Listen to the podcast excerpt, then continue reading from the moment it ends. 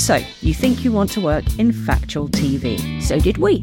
And here we are, making a podcast all about the different roles in creating television. Maybe you're just starting out or hoping to move up the career ladder. And I grafted because I just knew that that's what I wanted more than anything. I'm Lisa Fairbank. And I'm Julie Heathcote. The voice of We're ideas reason. people. And we've got a lot, a huge amount of experience producing award winning TV shows. Might not be realistic. It might not hit You're that always channel. so keen on that. Join us as we get the inside scoop on the reality of working in television. Anyone would tell you there's no glamour. And stay tuned to the end of each episode where we ask our guests for their five top tips for career success. So, Harry, tip number four. I tried. I really tried. I'm sorry. Here we are again, Julie, about to chat to the very brilliant Amy Errington, who is an assistant producer. She's certainly worked on some great TV shows, Escape the Country and The 9 to 5 with Stacey Dooley amongst them, as well as a ton of shows with us at Factory. And it's probably best if we give everyone a bit of a heads up on a few acronyms before we launch into this episode. Okay, so a PD is a producer director, an SP is a series producer, and DOP is director of photography.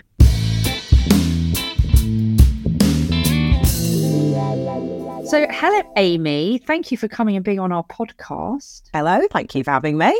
So, uh, Amy, you are an assistant producer. Can you tell us a little bit what that job involves? I think what the role of AP is is it's a supportive role. So I always think that the, the people just above you, the PDs, are shouldering a lot of responsibility. And so as the AP, you're kind of the eyes and ears and the things that they all the things that they can't do because they've just already got so much on. So it means that you are now kind of involved in the what I'd call the good jobs, the fun jobs, all the editorial stuff, and that's great.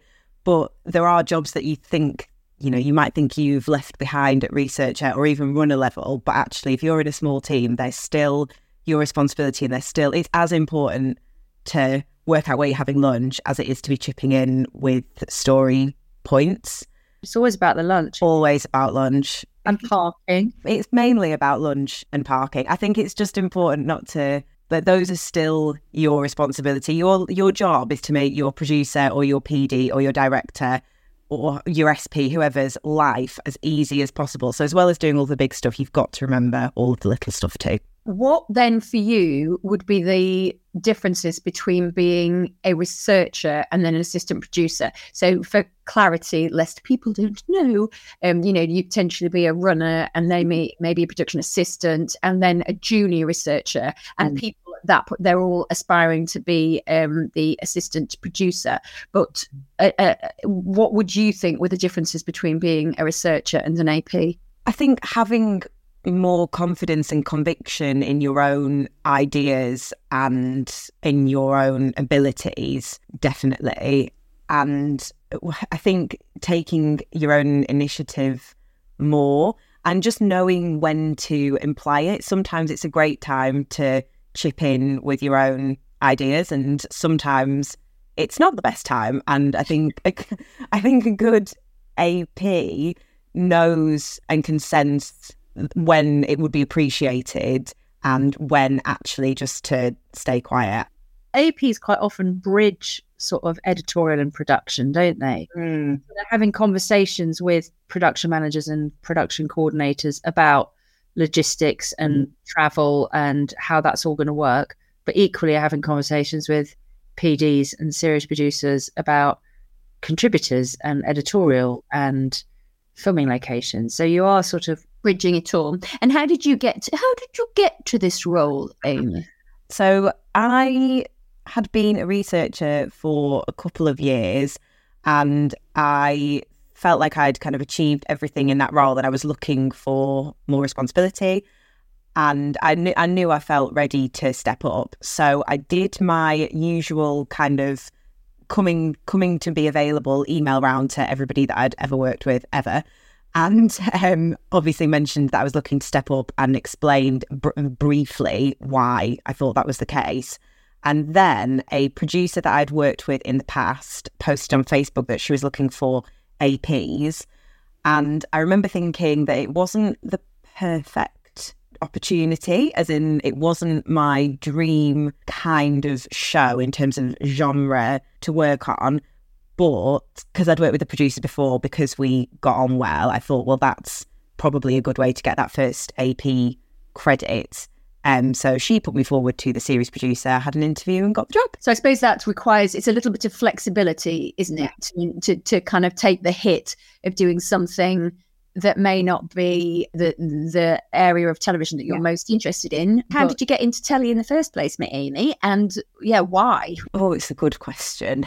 I completely, I kind of did completely fall into it because somebody that I went to high school with um, was working on The X Factor and um, the auditions were in Manchester and I was at Manchester University and she'd posted on Facebook that they needed people to just come along and help out with the auditions. And I got the bug because it was just a lot of being nice to people and making things happen and saying yes and remembering stuff.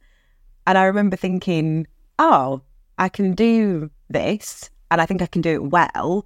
And it's, yeah, it's taken a lot of those kind of personable skills that I've already got. And then I don't think I cemented my desire to actually work in TV until I'd got kind of two or three credits under my belt and really understood what that would mean. Because I don't think I'd really considered it too much up until I kind of got in. You just meet people from every walk of life. It widens your own perspective. You, you know, you end up in some mad situations. Like I'm a massive theatre lover and for example, working with you guys has got me backstage at some of the biggest theatres in London, but it was a huge pleasure and privilege. And it is a privilege. We get to ask people questions about their mm. lives. We mm. get access to places that other people don't go to. You're right. I think it is incredibly sort of it is a privilege to the, the variety of people and places we get to go. And if you're nosy, which I am, like the idea that you could, like, especially if you're in casting, the idea that you could ring somebody up and within five minutes of speaking to them, get them to tell you their life story is just great. Why would you not want to do that? And what were you doing at university, Amy?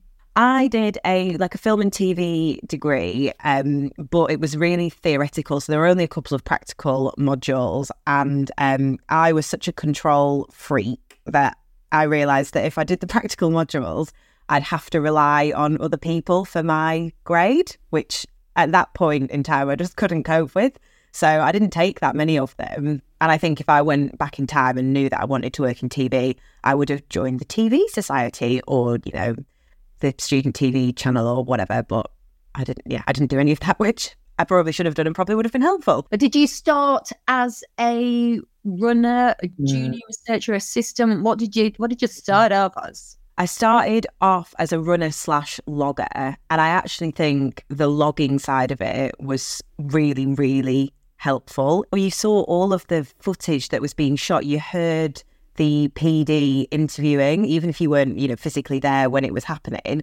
Because more often than not, as a as a runner, if there was a like a master interview going on, you're not in the room. You're off getting coffee, or you're coordinating taxis, or you're, you know, just doing other stuff. Whereas if you're logging it, you're hearing how questions are being phrased. You're um, following a producer's train of thought. You're looking at the shots that um, a DOP or a PD or a director or whoever is captured to, you know, to go alongside that interview. So I think editorially, that was a really useful role. What sort of a type of person or personality of person that makes for a good AP?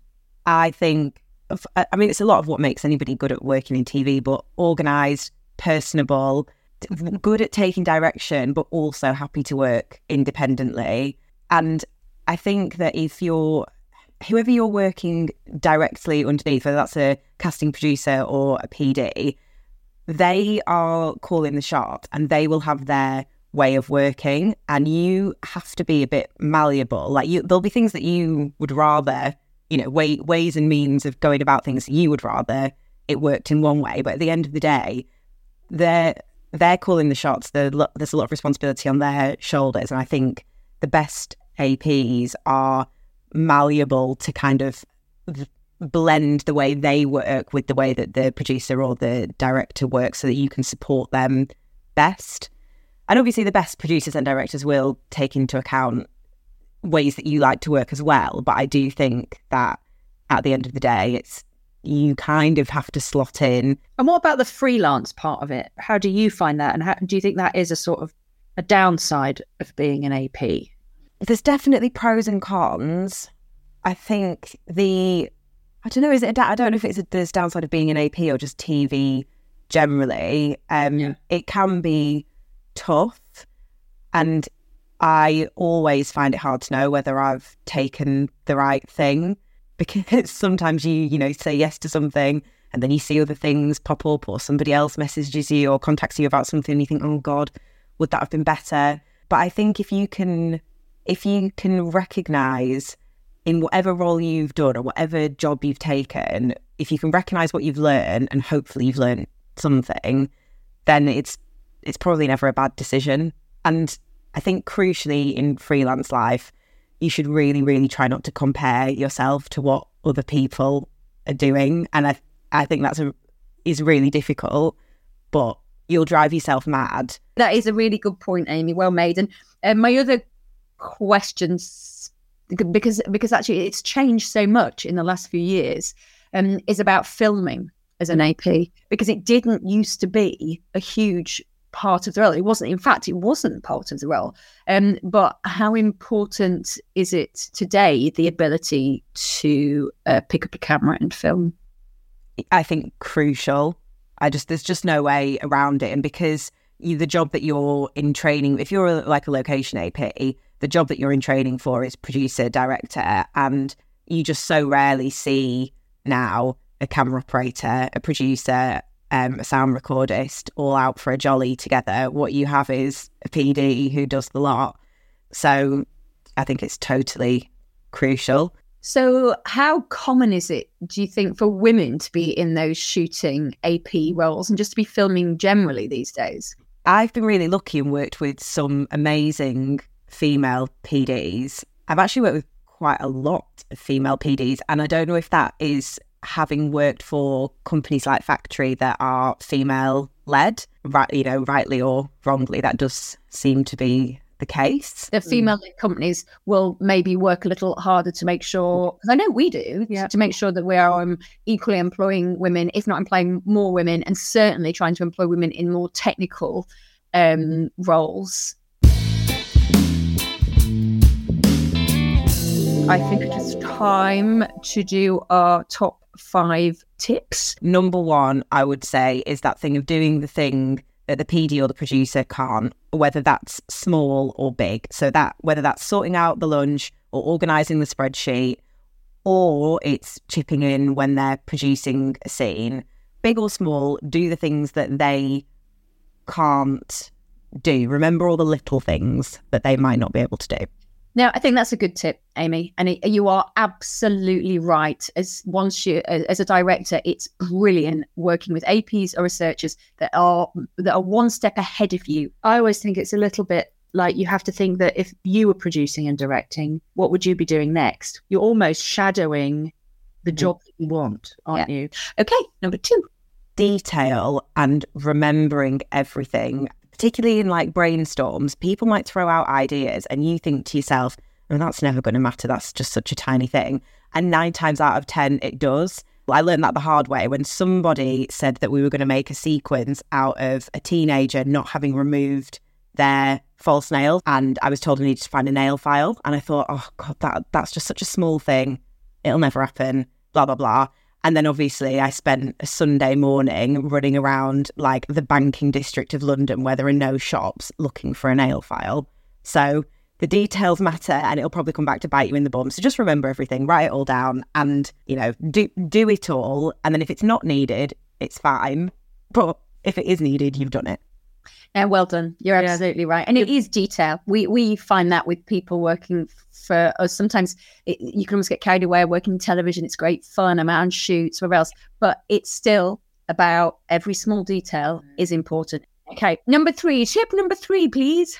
Okay, so kind of related, but back up your backups. No location is confirmed and no contributor is cast until you are standing there filming them. So just don't assume, especially if you've got something for free. I would just always back it up. So if you've got the time and you've got one location, just just have another one in your back pocket just in case. Like don't don't assume you've sorted it just because the first person you've asked has said yes.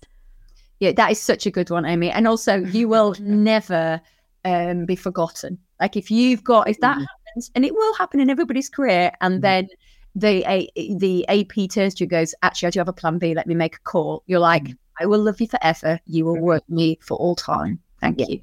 I think you're right, and and contributors especially, and especially mm-hmm. quite a lot of what we do is asking people to do us favors because we're always trying to blag things for cheap or for free, or to people to turn up or in the evenings or weekends to do things. So it's not that people are flaky; it's just that we're not necessarily their priority. So yeah, that is a good one. Okay, Amy. Tip number four. being proactive, like do what you've been asked to do, but then some more. Have the ideas up your sleeve. And then if you are asked for an idea or some input, you've got something to say. And if you're not, then you quietly let it slide and you think, well, I'll save that for another time. Spot on, love it. And finally, tip number five. I think that thing of being malleable and being um, adaptable to how the rest of the team want to work. I think you I think you just need to work out how everybody else works and what they need and slot in and try not to get frustrated. Um, or at least don't show your frustration if people don't quite work in the same way that you do because you know one day you'll be the producer and then you can get everybody to work how you want to work Love it. Right, that is true. Absolutely right. Amy, thank you so much. That has been um, extremely illuminating. Thank you, thank you. That was all solid advice. Yeah. thank you So that's it for this episode of Is TV for Me. We'd love you to join us again. And there's lots more info on our website or check us out on Instagram. And do listen out for more from us wherever you get your podcasts.